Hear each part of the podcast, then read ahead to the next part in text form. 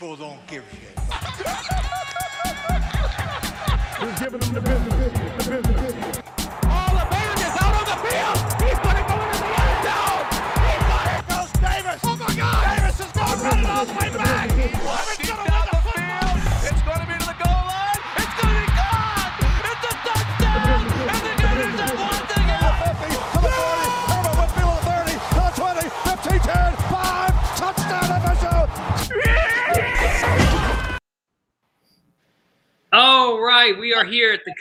Football extravaganza, and I am doing the show as your host today. I know Robert's right here; he's up in the top left corner, but I'm going to be leading the way today because Robert was so gracious enough to be able to join us, even though he is studying so hard for the Florida bar.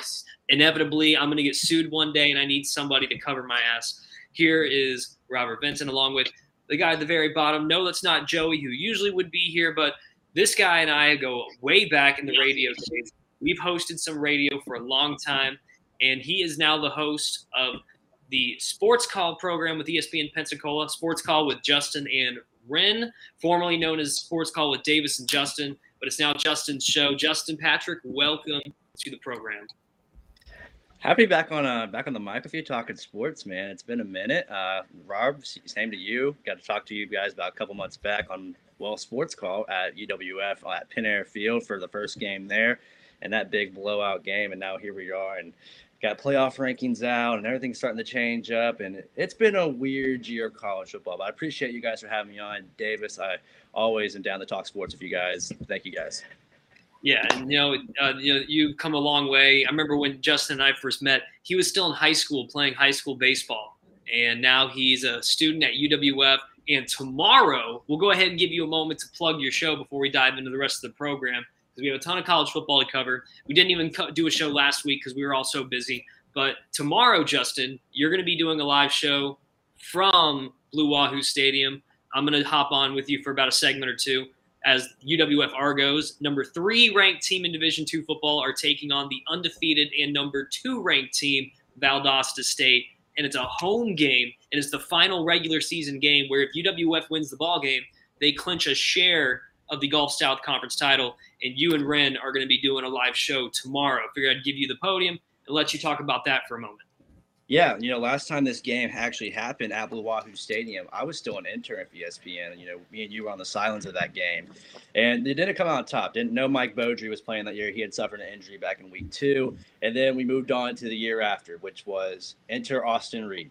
And you know, saw the season he had. You know, one of the best freshmen in the country, uh, led them to a national championship. Valdosta, they've only lost one game since that 2018 season, and it was to well the UWF Argos, and that one loss that they had against us in the playoffs that led to our championship run. And it's gonna be two versus three. And Valdosta, they're a pretty big powerhouse team. Got uh, two big running backs coming in tomorrow for that team. That's been, uh, I believe, they've each been offensive player of the GSC uh, twice at some point in the season for each week and it's they've looked really good. Uh, tomorrow during the show, we'll be doing it live in Blue Wahoo Stadium at one. We got interviews with Coach Shinnick, Austin Reed, and then DeAnthony Bell, and also Garen Lucius, the assistant athletic director. He'll be joining the show at one point too.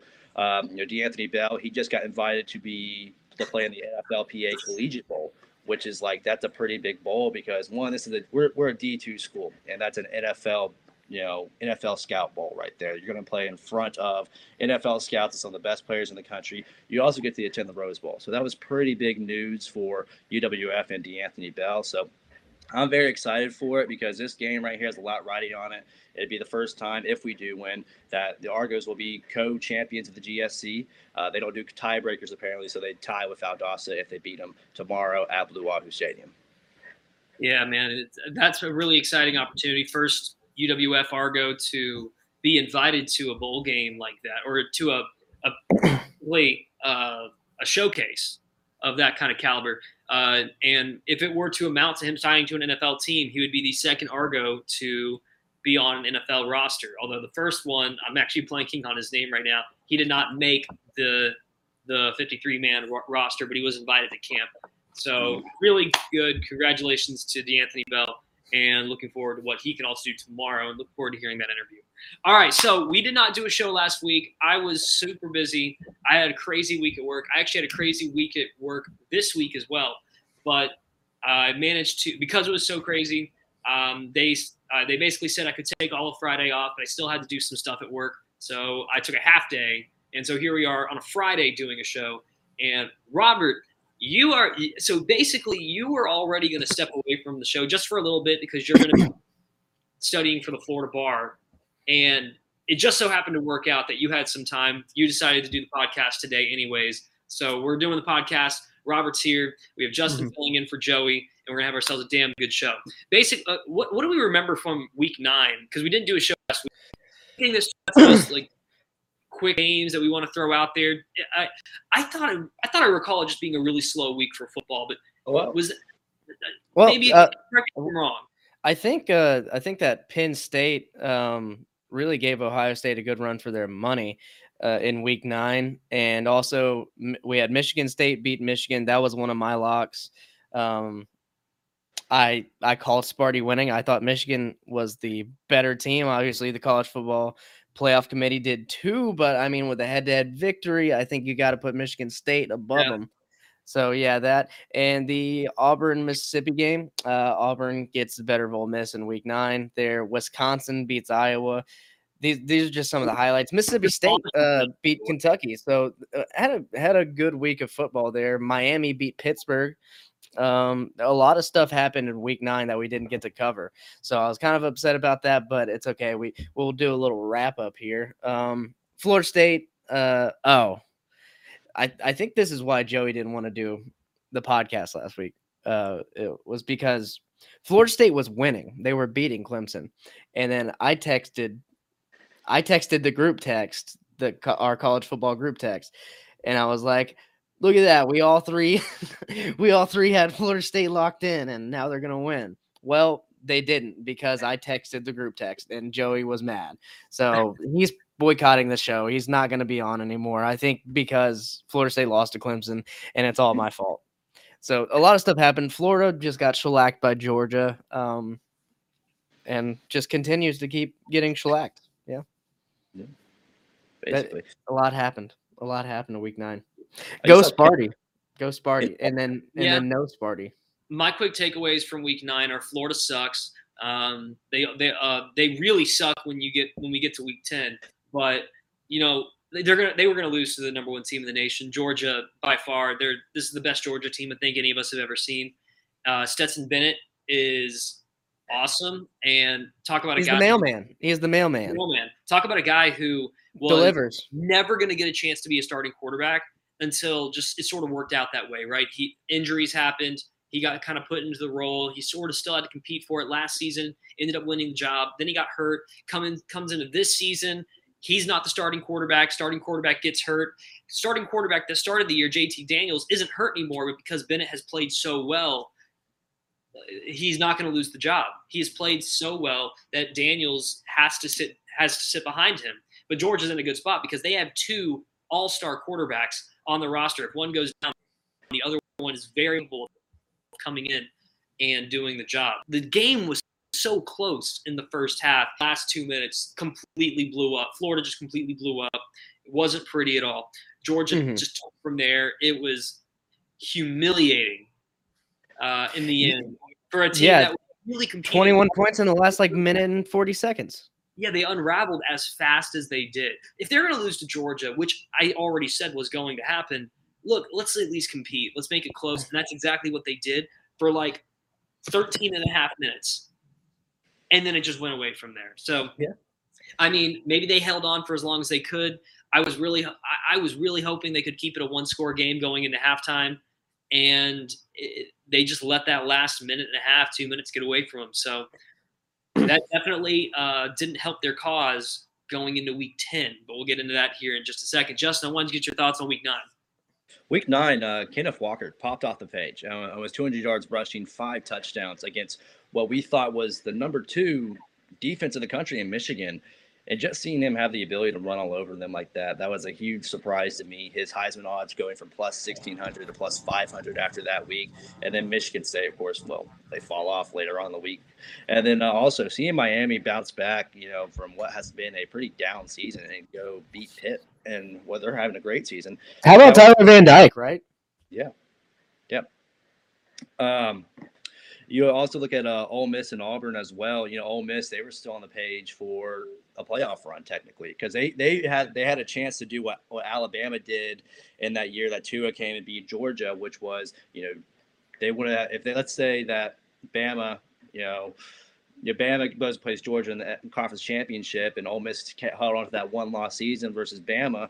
Well, they could have done what Bama did when Auburn went and played Georgia in that cha- uh, conference championship a couple years back, and you know Georgia won, and Bama still got the bid with the one loss. So there was still a chance for Ole Miss to make it because you know their one loss would have been to a top two team, and then they fell that week to Auburn. So you know I didn't want to see that because I like Matt Corral and uh, Lane Kiffin. You know the game they lost to Bama it wasn't their normal scheme that they usually bring to the table. I thought Kiffin, he was trying to do too much. He he wanted to be aggressive. Yeah, I like the aggressive play style, but ended up biting them because he if they failed so consecutively on those attempts, and that's what just really put them down for that whole game.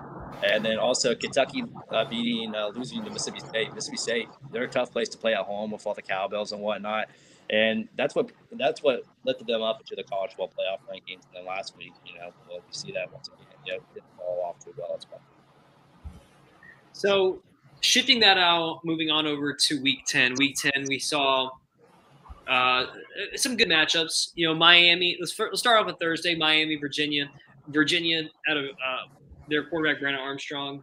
Uh, he's one of the top passing quarterbacks in the nation, and it's been really a quiet story because uh, you know uh, this Virginia team is not very good. Although they did beat Miami, which this Miami team is also not very good. Uh, ended up being a 30 to 28 victory. I don't really have any thoughts on this game. It was a really close game. Uh, I tuned in for like five minutes and then watched something else. I don't even think it was sports related, but I don't know, man. Miami and Manny Diaz. I think that's going to be a breakup come into the season. Coming into next season, yeah, I'm very interested in seeing them next season. I'm interested in seeing the Florida State game this week, which we'll get to. Um, that's a toss up right there for me, honestly. But uh, Georgia Tech's also coming along. Um, Georgia Tech had glimpses of, I guess, light throughout this season. That's I'm looking at Week Ten, right? I think they played Georgia Tech last week, and not. Oh wait a minute! Oh no, my uh, my my uh, I accidentally clicked on Week Five. I was like, oh man, I did I I, I did watch some Thursday matchup. Oh man, I was I was completely wrong. Virginia, it was um Virginia Tech and Boston College that played on Friday. That's who I was thinking of. Mm-hmm. Mm-hmm. We, we could talk about that game. Um, we can. I didn't. I only watched again just a couple of minutes of it. Virginia Tech lost that game, by the way. Boston College won 17-3. Yeah, uh, these are two teams that we were really excited on this whole season, right? Davis, like Mhm. we've been betting back and forth with Virginia Tech, and uh, they've been super disappointing in the first in the first couple games. I guess with uh, Notre Dame, they were also disappointing. Same with Boston College. Um, a lot of promise, and now it was kind of it's kind of like the uh, college football extravaganza. Who can disappoint you bowl the most? Oh yeah. I thought it was funny with Boston College. Just we were all just like they're starting four. No, oh, they've been Wake Forest. There's a new ACC, and now you look at the rankings. They just got their first ACC win. You know, in that in that game versus Virginia Tech, and it was just like now they're still at the bottom of the Atlantic, and it's there's a lot of promise. And then Boston College came back to being the old Boston College in, in football, and you know, you still have Wake Forest though, but you know, you still have Wake Forest who they've done great. But Boston College, we thought there'd be a different ACC, and it's just back to uh, well, Clemson they've moved up a little bit, and then but Boston College they're back on the bottom. But Pitt and Virginia and Miami, you know, they're still over there in the coastal. You know, it makes things it shakes things up a little bit. Yeah, Pitt, and we'll, we'll get into Pitt too in a little bit because they played last night. But I do want to get into Wake Forest. We can do it. You mentioned Wake Forest. We can go ahead and transition that into the Wake. Well, Forest. well, big big one on Friday night. Also, Utah just absolutely shellacked Stanford, and They did, so yes. and you got to watch out for Utah here in the late half of the Pac-12 season, right? So that just another Friday night game if you didn't get to get to watch it. Utah always game. Utah always seems to have a pretty decent team out there as well. So you know, you- you're right. Yeah, um, Utah always one of those teams you want to just keep an eye on. Uh, they're not ranked though, or at least they weren't ranked last week. I don't even I don't know if they're ranked this week either, but they definitely brought it to Stanford at Stanford's home. By the It's Pac-12. It doesn't matter who's ranked, who's not. That's It just thing, doesn't that- matter.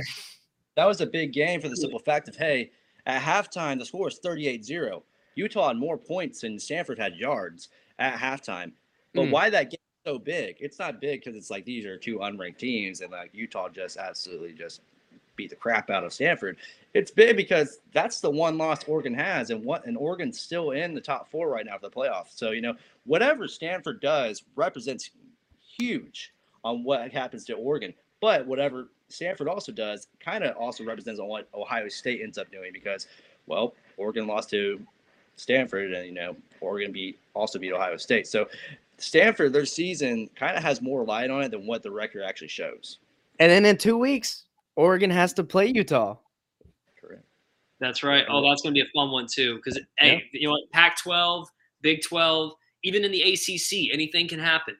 Just like being a highly potent offense, undefeated, taking on a struggling North Carolina team, but it doesn't matter. In college football, anything really can happen, especially if you're in those kinds of conferences where upsets happen all the time. And Wake Forest goes down to North Carolina. It was a 58 55 shootout. Sam Hartman uh, throws for almost 400 yards in the ball game. He's been a Heisman contender uh, really uh, since like week four of the season and on. And you know what? I, I, I'm going to still tip my cap to Hartman. You know, he accounted for seven touchdowns, I think, in week nine. Uh, that ties, I think, an ACC record. And then he goes into this week, balls out once again. Defense just couldn't get it done. And North Carolina has the ability to be really, really talented offensively out of Sam Howell, who, you know, from his freshman year on, has been a very, very good quarterback. Not having that fantastic of a year, but still, he came out and played pretty decent. Ultimately, Wake Forest's defense let them down big time, and they go down against North Carolina. No undefeated season, and pretty much absolutely no shot at making it into the top four. They'll need a miracle, and they need to win their conference in order to make that happen. hmm I just want to take a moment, hop in the chat. If you guys are watching this live, hop in the chat, shoot, talk some shit, ask some questions. Um, we do. We just started doing the show live a few weeks ago, so we're having fun with restream. Um, and drop a like and share if you're on on the YouTube feed, and even drop a subscribe, get notified whenever we post these videos and and post and whatnot. But yeah, I'm super disappointed in Wake Forest losing that game, man. Um, Sam Hart, not Sam Hartman, Sam Howell. Um, good for him. He's had a rough season at North Carolina, and and Hartman, I think, is still one of the better quarterbacks here. But I think that just showed us that Wake Forest defense is suspect, and you know, going up against a playoff caliber team such as a Georgia, I don't think they could do it. I don't think they could score enough points. It's not that they can't score enough points, in my opinion. I think it's they can't they can't stop any offense. I mean, you look at it; they've scored the, the lowest they've put up in a game is 35 versus Florida State. They're averaging 45 points per game. Mhm. Hartman, he's showed he's got some receivers who they're going to make some catches for him, and they're going to get open. Uh, against Georgia, that may be a different story. We won't we we won't know the answer to that because it's not going to happen, sadly. But the thing is, it's like, hey, they still have balled out on us every team, but still they're letting teams put up a lot of points on them. They put 70 up on, I believe it, who was, I think it was uh, Army, and they they they let Army put up 56 back on them. And it's like that's yeah, just- running the triple option. exactly. You can't allow that.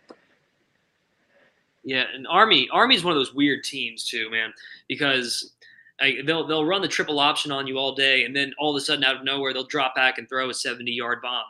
So uh, th- those triple options you don't see them near as much as you used to. The triple option used to win national championships back in the day, like Ne- Nebraska and Georgia Tech, Colorado. Those teams that won that won national championship. Yeah, when you had Jimmy Crazy Legs Magoo running the ball, they don't they Yeah. don't do that anymore. Don't really have it doesn't that's not a that's not really a successful way to win a football game now unless you are an army team that can go nine and one. the Ford pass was barely even invented. I don't think segregation segregation was still a thing. Black people weren't even playing football. Like this was white man's football all day long, Yeah. And the- No, like the tri- or- I I I hate the triple option. or And Joe- I wish Oh, Joey was I- here. I hate it with a burning passion. I hate it with a burning passion. I like When the triple option, like in like mixed in with your spread. But Yeah. if you have a triple option based like wing T, uh, like offense, no, I don't want it. Truth No, be told, because I, I like uh, Justin and I used to call call high school football games with each other, and there would be high school teams that run triple options, and those teams get their brains blown out. I Like, was one of them. We were West Florida ran the triple option the first two years I played there. Here's the thing. So I was going to mention that actually. Pine Forest, they run the triple option. They only have one loss on the season, and it was back in week one versus West Florida Tech, who's been the best team in the area. This is just that's just some Pensacola local football for you. But no, I mean Pine Forest, they run it pretty well, but they mix in passing as well, and it's they've actually done really well with it. But UWF football, they played Mississippi College, went to that game in Clinton, and you know this it was tied 28-28 at half. And here's what I've always said: the triple option is going to win you games. It won't ever win you championships. Hmm. Simple as that. Because you're going to find teams who have weaknesses in their secondary, but also in the, but especially in the front seven as well. You know, when UWF got beat on a pass over the middle for a touchdown, I was like, what are we doing right now? Like, and then the defense going into the second half still hasn't allowed a single point since they shut out West Alabama on defense last week as well. And so, you know, it's just like, hey, Triple Option is going to win you games. It's not going to win you championships. That Mississippi College coach, it's his eighth season there now, and apparently, if they lose to Delta State, like it's like that's their that's like he's gone apparently because that, that's apparently that's what they compare themselves to is Delta State. So whatever that means, and you Oh, know, I mean, in-state rival, in-state rival. You know, you know what it is. Uh, but so. the um it, it does um the, the triple option for a long time i think has bothered me but i think less and less teams are running it because the teams that win the national championships today like their quarterbacks are throwing 400 yards in the sec championship game or whatever you know whatever they're doing they're throwing at least 40 passes a game because it's what works. Like a spread option a spread offense is the way to go in college football at least for the really good teams is that that's what we've seen and i think that's what's going to stick for a long time. And i don't think we'll ever get to a point where a triple option team is a national championship caliber team. I just don't think we're going to see that in this current environment of college football. But let's move on uh, so that was Wake Forest and North Carolina. Just a couple of other games I want to quickly throw out there. We mentioned Navy; they lost pretty bad to Notre Dame, thirty-four to six. Notre Dame uh, actually moved into the top ten in the college football playoff rankings at number nine. Oklahoma Who cares? Exactly. Who cares? Uh, just a couple other ones like Oklahoma State took down West Virginia, Baylor, uh, and TCU. TCU won that ball game. They upset Baylor. That ended up being um, a pretty good game. Uh, Chad, I think it was Chad Morris at quarterback threw for almost 500 yards in that ball game. Uh, and then um, just a uh, like Ole, okay, so this one I'm, I'm just going to mention it only because Hugh Freeze refer, returning back to Oxford. Ole Miss took on Liberty, beat Liberty. I it, I didn't really realize this until I saw the the ranking the uh the uh, oh god like the pre-draft analysis and stuff that Mel Kiper does. But he has Malik Davis, the quarterback of Liberty, like the sixth overall pick. Uh, Like, yeah, He's I- talented. Or, I've seen, yeah. You know, that's what gave Liberty. Like, I almost gave Liberty a chance to beat Ole Miss last week, and it was still not a. It wasn't a blowout. Uh, but that's why Liberty was so good, and they were one of the undefeated teams going to like week eight of last year in that in that weird COVID year. But Liberty, they played a lot of ACC schools and American schools, and they handled them pretty well. Uh, they won a pretty good amount of games. Uh, Some were a lot closer when it came to ACC play. This year, it's been not so much. But I mean, they're only sitting at seven and three. They're still winning games that they're supposed to be winning. They lost to Syracuse by three, and I believe they also I mean, they lost to Ole Miss and Louisiana Monroe. That was probably their worst loss of the season. Lost that one by three, but all their games been pretty solid. And Malik Davis, he's been one of the you know highly touted quarterbacks throughout this year as well. Yeah, I had a lot of excitement for Liberty um, coming in this year. They they did drop a couple games that I was hoping they didn't. You know, the- last year they went un- undefeated up until they played Coastal Carolina. So Mhm. I was all on for Liberty, um, and even a closer game than I would have expected here against Ole Miss. But Matt Corral throws for 324 yards. It has a good day. Yeah, uh, and and right now you could say top three probably when it comes to the Heisman race. Um, and we'll, we can get into the Heisman race here in a little bit. I also have a couple of thoughts about the college football playoff rankings and the people who set those rankings. I don't know what they're smoking, but I, I just don't know the logic that goes into some of their decisions. But that they're in the room, not me. Uh, moving on from that game, so yeah, that was Ole Miss Liberty, quick throwaway game. Also, you had uh, Arkansas take down Mississippi State. That was uh, that ended up being a pretty good game. Uh, Will Rogers throwing for 417. Uh, Pittsburgh and Duke. Now, Pittsburgh handled Duke as they should have, but Kenny Pickett throwing for 416 yards. This guy, even yesterday, played extremely well. I actually watched a good amount of that football game. I didn't watch the end, though, so I did not know it went to overtime. Kenny Pickett, he is not getting enough respect Kenny. all because we don't really have that many Heisman contenders this year. Uh, he has to be in that discussion. And if you look at what Vegas has him projected at, I would put money on it right now because they are disrespecting the crap out of him by saying that he's like a 2401 odd pick to win the Heisman trophy. You put money on that right now and he wins, let's say, let's say he has like a good solid 2 to 3 more weeks, like he could be he could very much be your Heisman trophy winner based on where we are at right now with the athletes that are currently like currently in the running. I don't think Bryce Young's the Heisman Trophy winner, but they have him the favorite at the moment. I just don't see it. No, I don't. I don't like that either. I I think um, it's only because it's Alabama and they're winning. I I hate that. Uh, I'd even put like Stetson Bennett in front of in front of Bryce Young, but I really do like Kenny Pickett. I agree with you. I think he's one of the top. He's one of my top Heisman candidates at least. Um, Pittsburgh doing a great job. They they don't lose that one to Miami. We're talking about them. They they Right. lost to Miami, so we're not really talking about them anymore. And I think the Heisman committee is probably doing the same thing because that that's how it is. That's how it is for the Heisman now, and it, it's unfortunate. It really is. You also look at that game though against Duke. I mean, Duke. Let's be real; they're, they're not much of a team at all. They're showing why they're a basketball school and why they Mhm. pack Cameron indoor and then not and then not Duke Stadium. Talking shit. I mean, all day. But you know, you look at that game. You know, only throwing sixty five percent, but four over four hundred yards, and it just adds on to his stats. Top three in passing yards and also touchdown passes. I love Kenny Pickett. He's been one of my favorite guys to watch. He's also a great personality. The guy lit a cigar after beating Clemson in, in the press conference. I'm just like, hey, this guy, he's a dude. He- He's he's Probably he's drinks cold beer. He's a guy being a dude.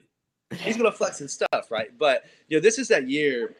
It kind of goes with it just being a weird year in college football. Davis, I remember last year on the show, we were just like, you know, we talked, we complained a little bit about it about DeVonta Smith, we, how we just hate how almost year after year they've already made up their minds on who's winning the Heisman. And it's like it's not even a surprise anymore. Yeah. Although this year, Now, I hate that feeling because well, yeah, this year we really don't know who's going to win the Heisman right now. It's it's kind of nice. There hasn't really been that player that stood out like Joe Burrow. Like he had his phenomenal year. You knew he was going to win. Even Joe Burrow did an interview afterwards and said, "I knew I was going to win." Uh, DeVonta Smith, you knew he was going to win. So it's always fun when you go into it. You don't, you just don't really know, right? You, you're not really sure who's going to win. It could be anybody. And I think right now we're it's setting up to be that way. Uh, you still have enough time to where someone can pull away, and another Heisman contender shifting away from the Pittsburgh win from last Walker. You know, had himself a phenomenal game against Purdue. Mhm. However, Purdue, as a team, had a phenomenal game against Michigan State, upsetting the then undefeated and number three ranked Michigan State football team, giving them their first loss of the year in a 40 to 29 upset.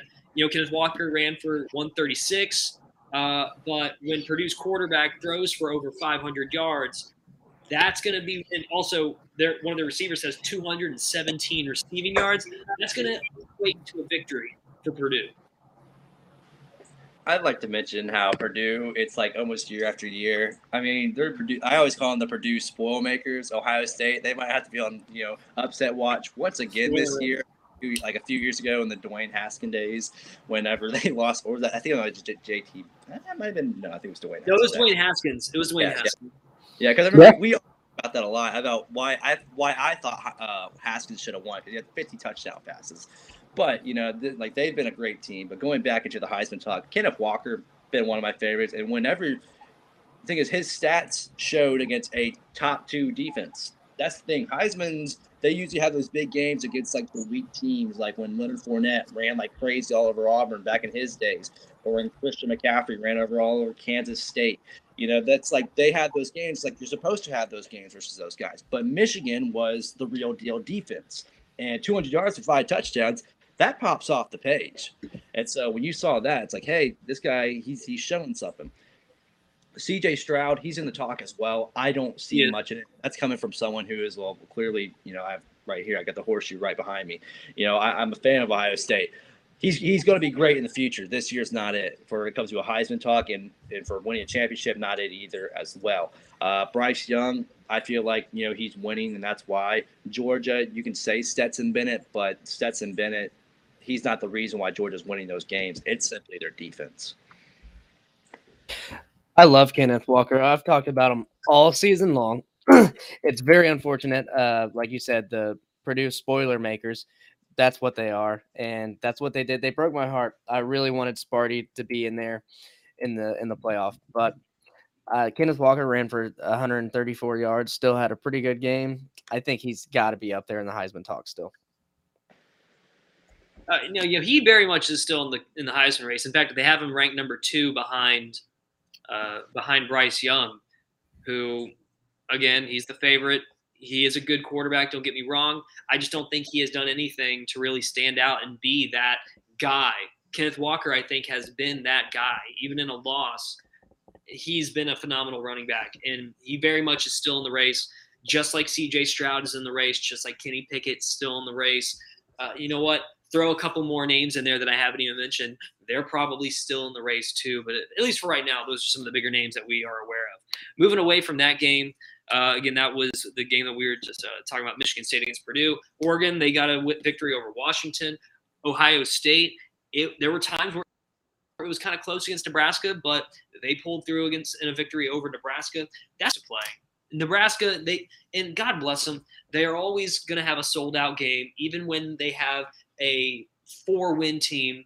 They're believing in their coach. They just re signed Scott Frost. They say that he has the vision moving forward, and I'm for it. I am all for coaches or teams, I should say, programs that are buying into the coach after just a rough couple of years and saying, you know what, let's see if we can continue to build and elevate forward. It's hard to It's because you can see it though. You can see it with Nebraska. They actually look like a pretty good football team, and all of their losses have been have been it, very close, or you can at least see them trying, and you can see the parts put together. And then there's some teams where it's like, I don't see it. I don't see it at all. But I I love the statement that Nebraska put out. Um, AD was was kind of like, hey, I know eh, everyone's not happy with where we are, but like I've talked to him. We know what the vision is. We know he wants to do better, and I believe in him too. So, I, like like you said, Davis, I I love it too. I wish we had some more of that here at Florida. We have a lot of um, a lot of people who are like fire Dan Mullen already. I love Dan Yeah. Mullen. I love that. Um, I love him. I think, uh, and, and go back to what we say all the time with Joey and Michigan and Jim Harbaugh. If you fire this guy, who are you going to get? Who who who are you going to get? To beat Ohio State? Nobody. Simple Yeah. as that. Um, but going back to the Dan Mullen, finally he he like, he did what we've been needing to do. I, I guess losing to South Carolina for the first time since Steve Spurrier days is what had to do it for you, really. Um, you know, got rid of Grantham. Finally, you know, it took you long enough. This is a guy that we were literally we were screaming about because we're letting Bama put up 50 on us. Like we can shoot out any team in the country. But you know, it's like, hey, they're going to put up the points right next to us as well, and it's just like get rid of Grantham. If you get rid of Grantham sooner, you know who knows where Florida was last year and also this year. Who knows what the Bama game would have led up to? Because really, that game should have been overtime because of a missed PAT. So you know that's where that stands, and you know he. So it's going in the right direction. If something doesn't change soon, yeah, Danny, he's going to be out. Even though I love him, I, I love him because I love his energy. I love the way he interacts with the fans. But his time might be up if a defensive coordinator was not the only thing that was the problem at Florida. Yeah. Long overdue. Well, the offense is looking the offense is looking bad right now, and I don't I don't know why. I don't I don't know if it was last week because they all had the flu, I- turnovers, man. and we can What go about- ahead and talk. The turnovers are terrible, it, and it's it's the decision making. I don't think it's as fast. At like with Emory or Anthony Richardson, the decision making to get the ball downfield isn't as fast as Kyle Trask. And Kyle Trask is, as we know, a pro level quarterback, top top what what round it whatever round he went in, um, second round, yeah, second round NFL quarterback. So you know you can't ask for that every year, but it's and the weapons too. The weapons are gone, but it's like we do have some guys there. We have some guys there, and I expect more than yeah, you know, more than enough points to take care of South Carolina. Although South Carolina had a just started their quarterback for the first game. That was the first game that yeah um, their guy started, and he and he was a transfer doing great. school. They did great. So props to them. Uh, but the defense was atrocious. Like we were saying, wide Yeah. receivers wide open everywhere. just defense couldn't play. I mean, K- Florida came out looking all right. Um, you know, first quarter, Florida was looking competitive, and then as the game went on, they were just worn down. Dan Mullen did say after the game that they've been battling the flu. We learned a couple of days later that Anthony Richardson was good to go, and then he tweaked his knee while dancing, I guess, at the team hotel room.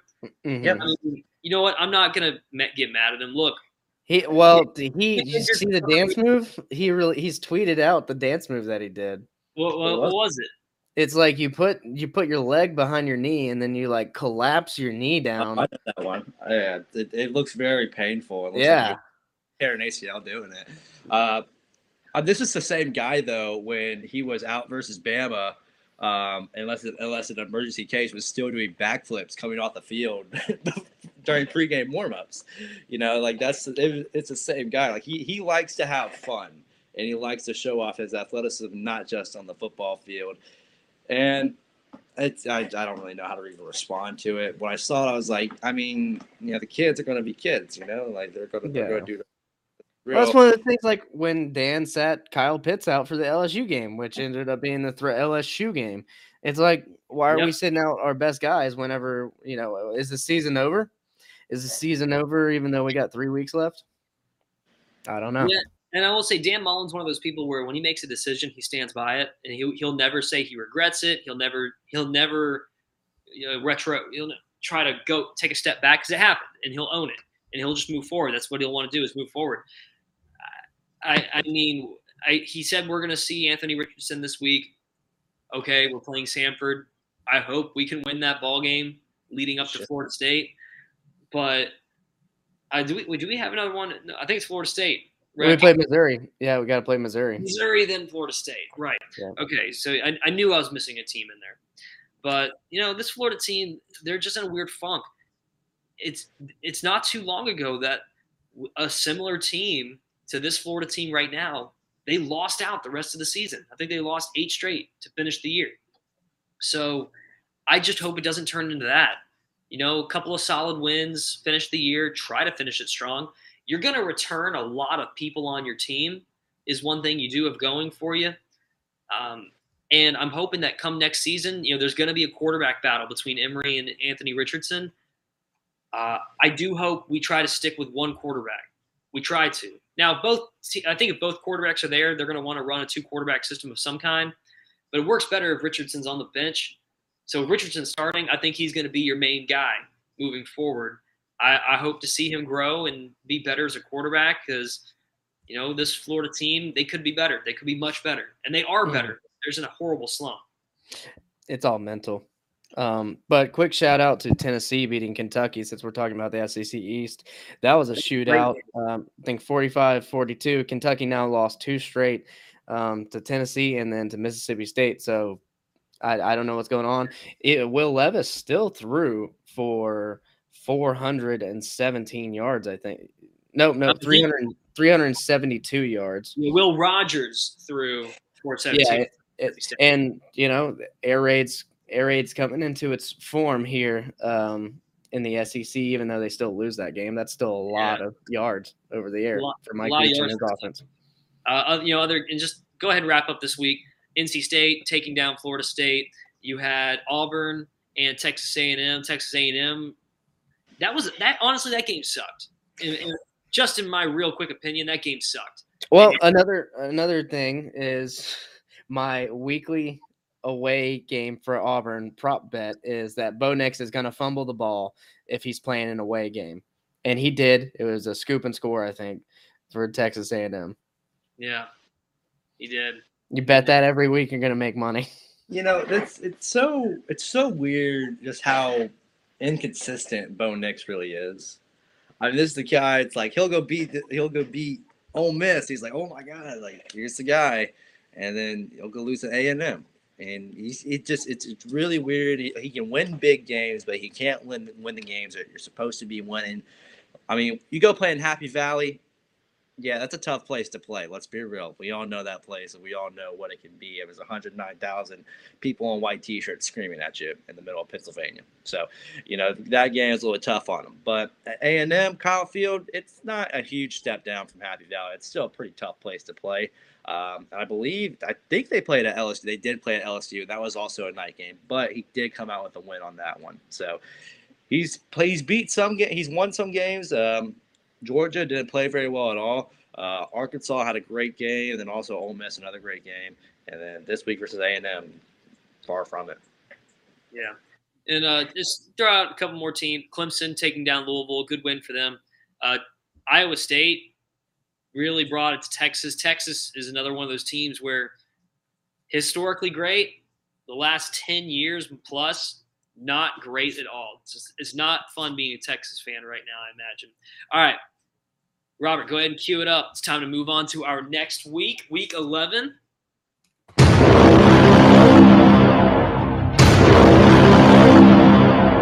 Week 11 in the college football season, of course, is already underway. Is we are recording on a Friday tonight. We have a really good matchup between Cincinnati and so it's it's, a, it's not really a really good matchup. It's just more Cincinnati needs to beat the crap out of South Florida.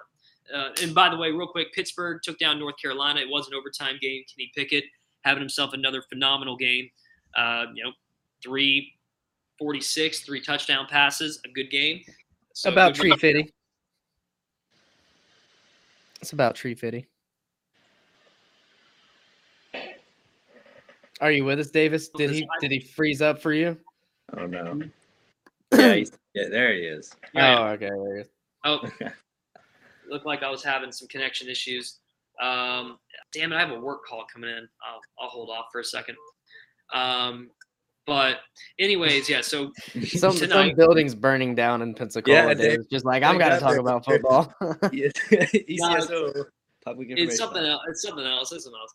But uh, no, anyway, Cincinnati, they're number five. Uh, they're nine and zero. I think five is where they belong right now, considering how they have not played very well the last couple of weeks. They're now they're, they're at Flo- South Florida. They're two and seven. They suck. Cincinnati's at 23 and a half points. I think they're going to cover that spread. I'm not going to lock it in though, just because they haven't looked that good. But I like Cincinnati to win this ball game. hmm I like Cincinnati to win this ball game too. Um, it's Friday nights. Um, I don't like the lock in Friday night games. I want to lock it in, but I'm not going to. Yeah, Friday nights get weird. I don't know why. Uh, Friday nights always have something different in the air. Uh, I don't know if it's just like, oh, it's high school vibes. I guess I don't know, but yeah, I know Cincinnati's going to win this game, but I don't know if they'll win it where you know Vegas is really giving them that line. Uh, yeah, uh, another thing, Desmond Ridder and Jerome Ford. Uh, really, when Jerome Ford is running the ball really well, that's when Cincinnati's scoring a whole lot of points, and they have slowed him down. Uh, he has, he, they have, they've slowed him down a little bit. Although he still he has 16 touchdowns, 15 touchdowns on the year, I should say. Uh, so he's he's been a giant X factor for the Cincinnati football team. So if he's running, the Cincinnati team is running. So let's keep that let's keep that in mind. If he, if he can run the ball well, they very much could cover the spread today. I'm just going to avoid uh, tackling that. Uh, number two team in the nation is Alabama. They're taking on New Mexico State. Where's the who cares button? Like who cares? It's at Alabama. They're they're favored by 51 and a half points, and you know what? They're probably going to cover that too. Uh, if I'm in Biloxi right now, I'd probably put some money on that, but I, I'm just not. It's it's a it's a lame one, in, in I my know. opinion. I see 49. I don't know. I don't, see. I don't see them being like. I don't see a 50 point deficit. It- it's Well, no, lot. I don't know. It is a lot, but you know, uh, moving on. Michigan, the number six team in the nation, they were given a break really by the college football playoff committee by making him the number six team in the nation. That still puts them in line to possibly make it into the top four for the first time in their team history. Uh, this is a huge matchup against Penn State. Penn State's six and three. Uh, they were a better team earlier in the year. Now they're let's just assume they're healthy. It's at Happy Valley. It needs this win. They absolutely, absolutely need this win, which tells me they could very much lose this mm-hmm. ball game. And they're only favored by one and a half. One and a half. Give me Penn State. I'm locking it in. Penn State's going to cover the spread. They very much win this ball game. Make that a double lock. I'm locking in Penn State too. I don't know what it is. I don't know what it is. Michigan needs this win bad, but so does Penn State. You got Sean Clifford back. It's in Happy Valley. I just got a feeling about it. It's a noon ball game. Yeah, that's it a double lock. It's a noon ball game. It's not a night game in Penn, in, in Happy in uh, Happy Valley. Last time Michigan played in, at Penn State, you know, it was a night game, and literally Michigan had to call a timeout before they could even snap the ball one time because that place is so loud. But during the day, it's a little bit different. But give me Penn State. Are you gonna lock it in? Ah, yeah, give me the lock. I mean, it's, it's Oh, he wants to lock it in. There he is. All right, so we triple lock there. Keep in mind, keep in mind that you get three. So uh, moving forward, you have two more. We each have two more left. All right, and uh, let's go ahead and jump into Auburn and Mississippi State. Uh, well, what we also like to do, uh, Justin, is that we save like the best games for last. So we'll, we'll Gotcha. finish on with that. We'll, we'll we'll like, quickly glance over a couple of whatever games. Uh, we'll we'll dive into some conversation on some possibly meaningful games, or if there's anything that we didn't talk about, but you're like, no, keep this game in mind. By all means, jump in and let's talk about it. But I do want to mention Auburn, number 17. They lost uh, last week. It sucked because I was really liking what Auburn was doing at the moment. They have Mississippi State this week, and Auburn's favored by five and a half. I, I think that no matter what Mississippi State team you have, they're going to try and put some points on you. Uh, I, I I don't uh, I, I I I don't like the spread. I'm not taking this game, but I think Auburn needs to be careful even at home. Yeah, that's gonna be it's gonna be a fun game to watch. I I'm not gonna take it either. Um, I hope Mississippi State gets them, and then I hope Auburn beats Alabama at the end of the year. I think Will Rogers, he's coming out on top in Auburn. So give me Mississippi State in this game, actually. nice. All right. See, I, uh, sometimes I forget that I'm hosting. All right. So, all right, Auburn. Uh, so we, we think we have Auburn taking out Mississippi State, or, or in some cases, Mississippi State taking out Auburn. Uh, Wisconsin's taking out Northwestern. I don't really care about that game personally. Uh, Who cares? yeah, Vegas really loves it though, but I, I don't care. Uh, Utah and Arizona. That's another who cares game for me. Arizona sucks. Or one and eight. Not fun whatsoever. But uh, okay, so Georgia and Tennessee. Uh, I want to say that Tennessee's at home. Hendon Hooker is a pretty good quarterback. Actually, I actually got to watch him for a little bit last week, and he, he transferred from Virginia Tech, and he comes into Tennessee. He wasn't the starter at first. He earns the job during the season, and he has played very good football. Just in my opinion, it's going to be too much though, as Georgia is. They are the best team in the nation, but Georgia is favored by twenty. I don't think I. I, think Tennessee's better than that. I, I I don't know if I'm confident enough to lock it in right now, but I think Tennessee could very much cover that spread. Yeah, um, I'm I'm kind of with you, Davis. I I think Tennessee's playing some good football. Um, they just came off a big win against Kentucky. Maybe they're feeling motivated, and Georgia. Georgia's playing the best football out of any team in the country right now. So it's Weird. a tough pick. I don't know if I want to lock it in. I don't think I will. I got I got Georgia winning. Obviously, I'm gonna say Tennessee is gonna cover that 20 points though. Yeah, I think I, I'm actually with you guys on that one. Just just because of the game they had last week versus, you know, Kentucky. You know, putting 45 on that team, that was a pretty impressive win for them. And this game being at home, and we saw uh, Georgia whenever they play Kentucky, always putting up 30 on them, only and only allowing them 13, so only 17 point difference there. I think uh, So yeah, yeah, I'll say Tennessee they'll cover it, but uh, yeah, Georgia of course coming on top. Uh, real quick, only because I, I locked this team in a couple of weeks ago and I won, and I felt great about them. Uh, University of Texas of San Antonio, one of the few times you're going to hear me mention them at all during this college football season. They're nine and zero. They're ranked number 23. I think it's their first time in program history being ranked. Uh, they're taking on a horrible Southern Miss team. They're favored by 33 and a half, by, by just 33. Uh, they're going to win the ball game. I don't. I'm not going to lock anything in. I just wanted to simply give them a shout out that they have played some phenomenal football this year. A random team like UTSA out there putting their name uh, in the spotlight. So good for them. I got one for you. This is a game. This is going to be my second lock. Um, calling the upset now. Iowa playing some very bad football from what they were playing last week. They scooted by Northwestern 17 to 12. Um, they play Minnesota. Minnesota comes to town. They've been rowing the boat. PJ Fleck is rowing the boat now towards the later half of the season, and Minnesota likes to do that. They like to get better, and they also like to upset some teams. I'm locking it in. Minnesota's beating Iowa this week. They're underdogs plus four and a half. I think they get that because obviously they win. So I'm Yeah, gonna go ahead and hit the lock button for me. I do want to give, since you did get some uh, Conference USA love, Davis. I do have to give uh, Marshall some love. You know what? I I don't know if you if you keep up with it that well, but in two days, well, it's November 14th, and you know how special that day is to me because it's going to be the 51st anniversary of the plane crash. You know, last year I missed the show because I was in Huntington. They're playing against UAB, who now they're they're second in the West, right behind UTSA.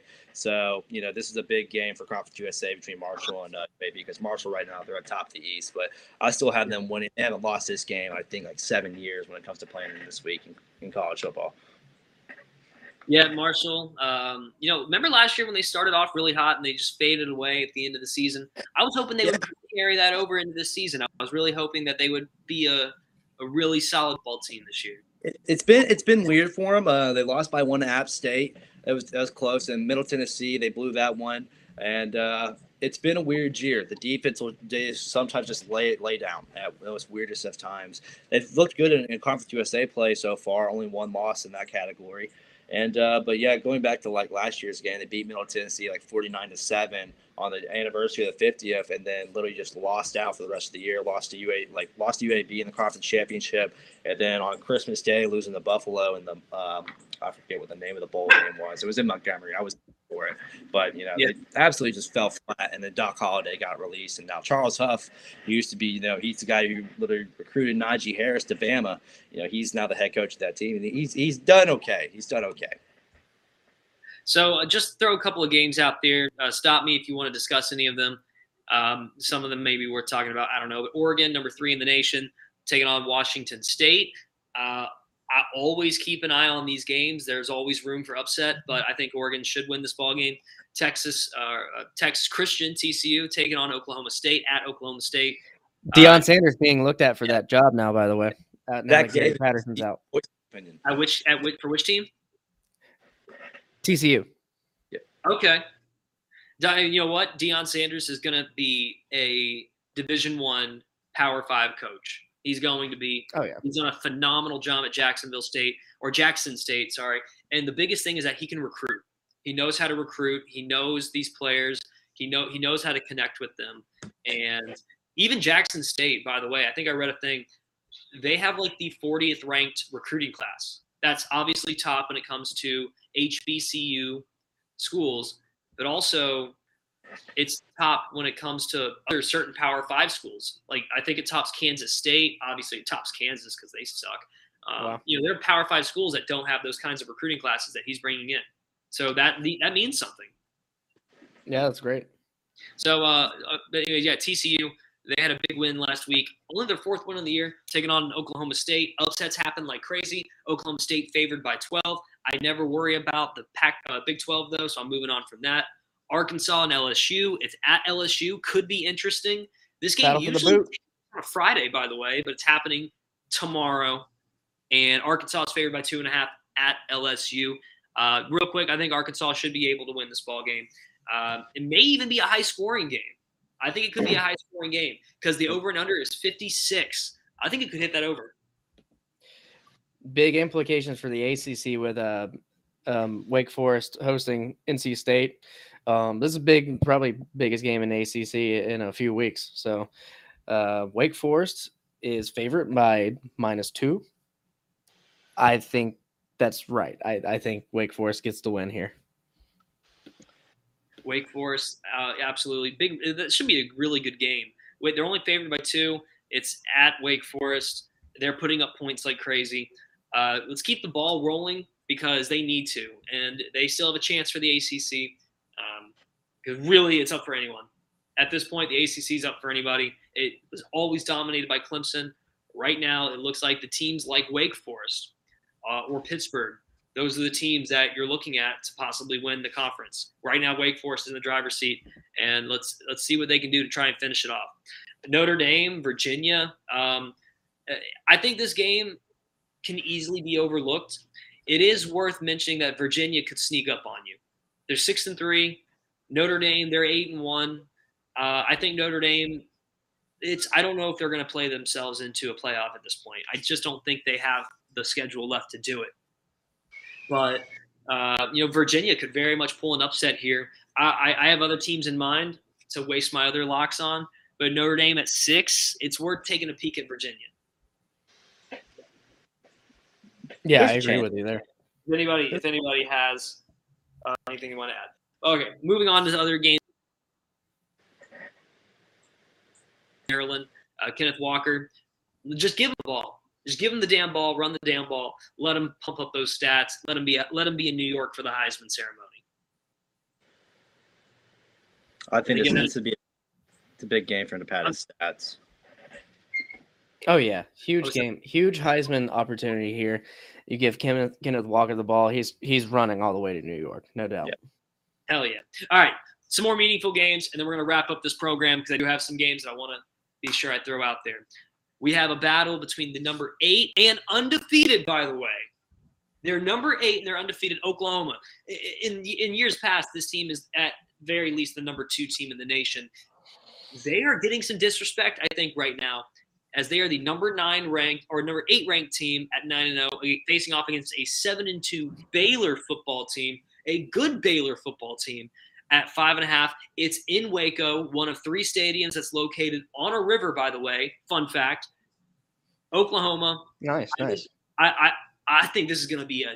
I think this could have the potential of being a shootout. Baylor always plays this game tough. And you know what? They're trying to get revenge. Remember two years ago when Baylor twice could have beaten Oklahoma and twice fell apart yeah. and they couldn't hold on? Twice they did that. Jalen Hurts. Jalen Hurts days, man. Crazy. Yeah. You guy knows how I think Oklahoma gets them. I think Oklahoma's coming in with a chip on their shoulder, being at number eight and undefeated. I think they get them. Yeah, Caleb Williams, this is another game, you know, for him to where he can escalate his Heisman odds. You know, he's not. I don't see him winning it. Of course, he hasn't. He didn't play. He hasn't played a full season, but they have him at plus eight hundred right now, and he's looked good. He's he's done a great job. Came in in a clutch moment versus Texas and absolutely balled out.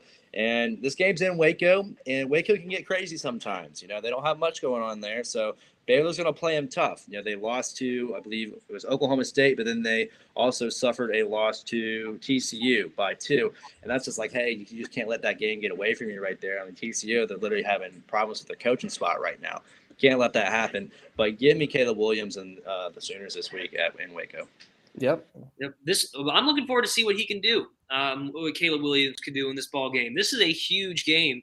It's a good uh, test. It's a good test game. This good is a great test game at yeah. Baylor. Tough environment. I'm really I'm ready for this ball game. Uh, I'm going to let it be though. Uh, I, I I hope Oklahoma actually can. I actually can. I do hope Oklahoma can win this ball game just to see what they can do, see what they they can provide with Caleb Williams at the quarterback position. Uh, moving on, this game has upset written all over it, and it's Purdue against Ohio State. It's at Ohio State though, at the Horseshoe, but Purdue. Uh, Justin, you said it earlier. The spoiler makers, they've beaten Ohio State in the past. They've ruined their playoff hopes. They just ruined. They, they didn't quite ruin them, but they got in the way of Michigan State's playoffs hopes last week. At 21, Purdue is definitely covering that spread. I am shocked it is even that far. 14, I can buy. 17, I could buy a little bit more. But at 21, favoring Ohio State, I am shocked it's that high. Give me Purdue, locking it. I'm right there with you, man. I'm locking Purdue in. Also, I don't, eh, I don't care if this game is on Mars. I don't care if it's underwater. I don't see Ohio State outscoring Purdue by 21 and a half points.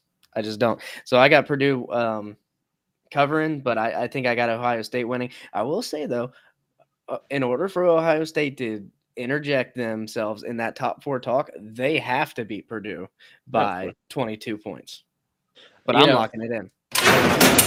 Now, Purdue is they are first in the AP top five, and for for wins, they're, they're first in history for AP top five wins as an unranked team. Uh, they have 17 of them. Now, the closest behind them is 11. You know, they've put on two this year with the Iowa and Michigan State win. The one before, the one closest before that was Ohio State, and that was like the miracle game because they had I, I don't remember the, the guy's exact but his name was Tommy Trent. He was like the guy who like motivated them. He was like their super fan. He was there in attendance. Oh yeah, yeah, yeah, yeah. Oh, That- yeah. There was something else in that stadium. There was something else in that stadium that night, and that's why Ohio State lost that game because we, we ended up seeing Purdue get blown out in the bowl game versus Auburn later on that year. Um, but I think they'll cover. Give me the lock on that. Give me Ohio State. Give me Ohio State. Oh, All right, well, then- Oh, oh, damn. Okay. All right. I like it. I like it. All right. Without further ado, cue up the music. It is the college football extravaganza game of the week.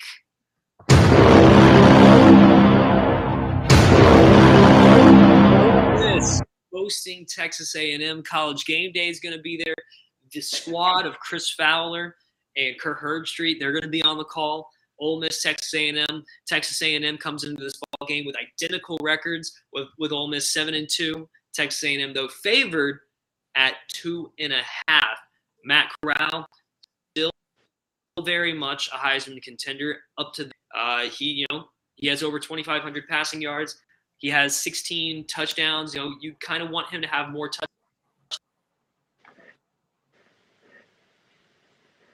Today, Junior. It's okay. Here. What? Oh no, you just you just got a little bit of robot aids there for a second. Uh-oh. Oh, oh, okay. Hopefully, my I don't know. My internet's like no, you're good. good, but whatever.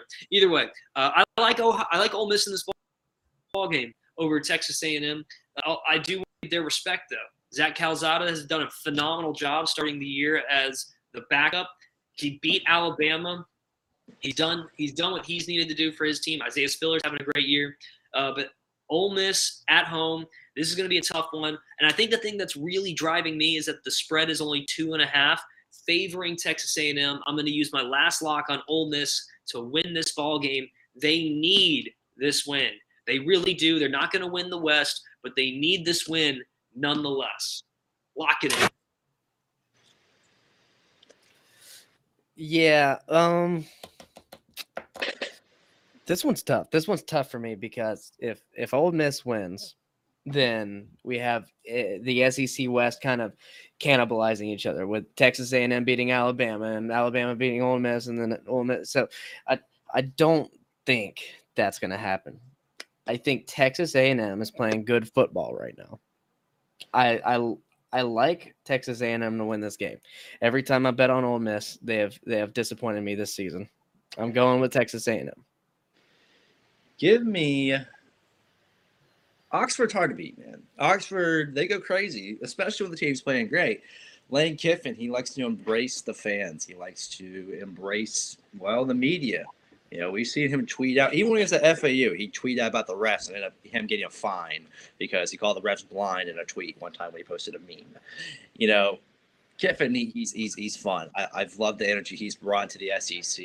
Uh, it's different. And give me Ole Miss in this game. Give me a lock as well. They're, it's only they're not favored. It's a plus two. See them winning by a field goal at least. Uh, tough game. This game is in Kyle Field. Yeah, I give it to A and M, but I think this game is simply because of the fact that Ole Miss is at home, and I feel like that's the reason why they're going to win this game. This it's one of those games. Matchup predictor on ESPN has Ole Miss favored, but you know Vegas they have A and M favored by five. So, but give me Ole Miss with this game.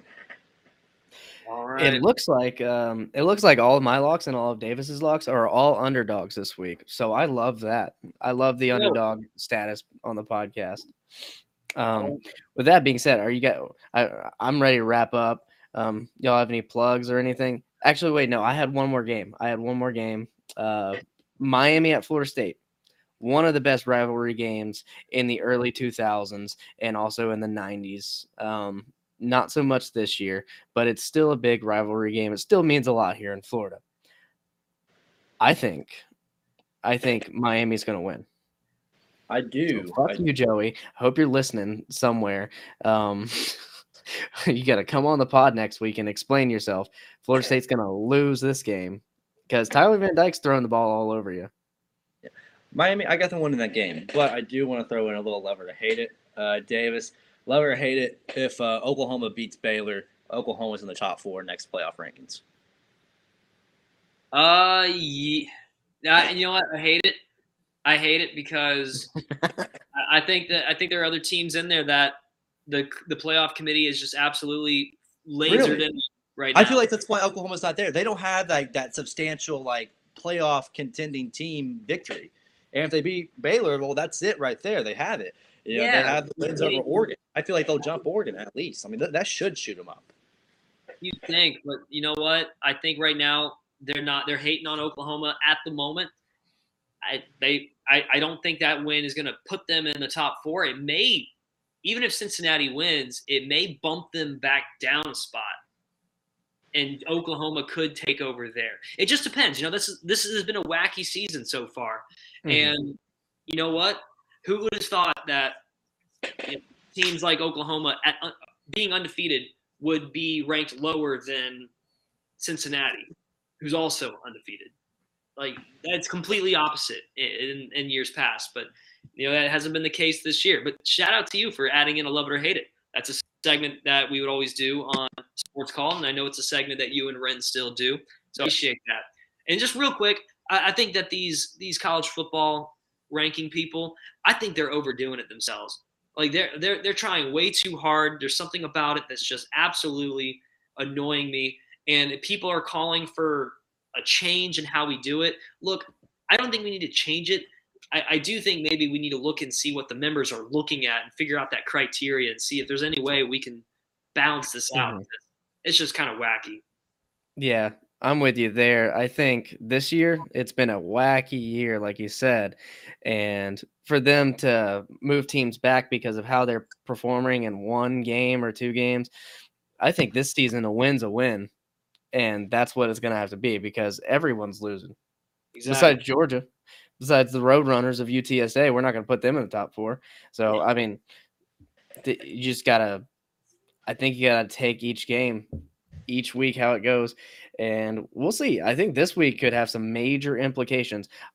I love it. I think if Oklahoma wins uh, against Baylor this week, I think they might go into the top four because, like like Justin was saying, I think that's a that's a win that they can point at and be like, that's a top fifteen team At- at Waco at night. and think about this. You know, we haven't had a team win a championship, but then the AP determined that in their poll, another team is their championship. We haven't had that in a little while. I think it's been 2003 since we've had that with USC.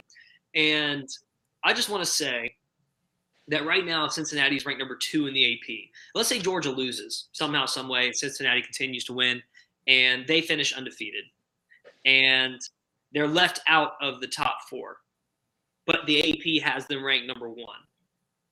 Like we could have very a two national championship team, although we all acknowledge that the playoff is the actual national champion.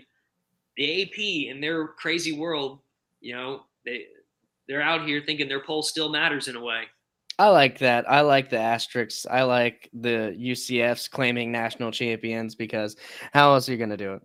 But Yeah. that's all I got. I got to head out of here in a Me few- too. I got I got to get going. I'm gonna take my dog to Gulf Breeze and have him go Yeah. play with my parents' dogs and all that. Th- Just, Justin, uh, tomorrow you got to catch Sports Call with Justin and Ren from one to three, right? Yes, one to three. Will Kennedy will be uh, taking over at three thirty for the pregame show. Then it's all UWF Valdosta. Big game for both those teams. A lot right on the table. and A lot of firsts for UWF relying on that game as well. And I'll Nice. be out there tomorrow. Go Argos. Looking forward to them. Number three team in the nation for Division Two, taking on the number two team. Winner of that ball game either gets the outright win of the uh, Gulf South title, or if the Argos win, they will get a share of that title. So either way, both teams are going to the playoffs. And as we already know, when the Argos make it to the playoffs, anything can happen. All right, that's, That's going to be college football extravaganza. Week 11, we'll see you next week for week 12 and a recap of week 11. In the meantime, go watch your college football, go make some money, go study for the bar, go Argos, go everyone else. We'll see you next week. Like and Thank- subscribe. Like and subscribe. I need to get used to saying that. Like and subscribe. Yeah, like and subscribe. Thank you to the one Twitch, one Twitch guy stuck with us the whole time. I don't know who you are, but you're Hell a yeah, trooper. my man. Or- Hop in or- the chat next time.